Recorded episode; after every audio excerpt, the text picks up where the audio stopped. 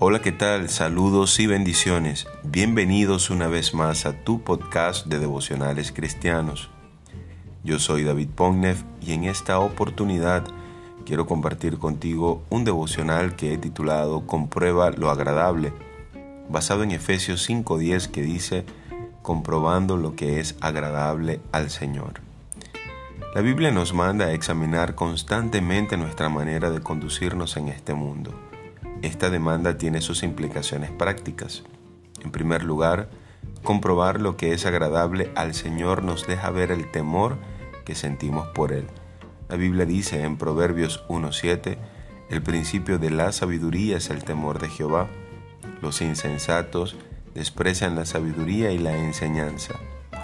En segundo lugar, nos hace estar más conscientes y reflexivos a la hora de tomar decisiones. Y finalmente, nos ayuda a saber que cuando hacemos lo que a Dios le agrada tenemos propósito de vida. La Biblia dice, para que andéis como es digno del Señor, agradándole en todo, llevando fruto en toda buena obra y creciendo en el conocimiento de Dios. Colosenses 1.10.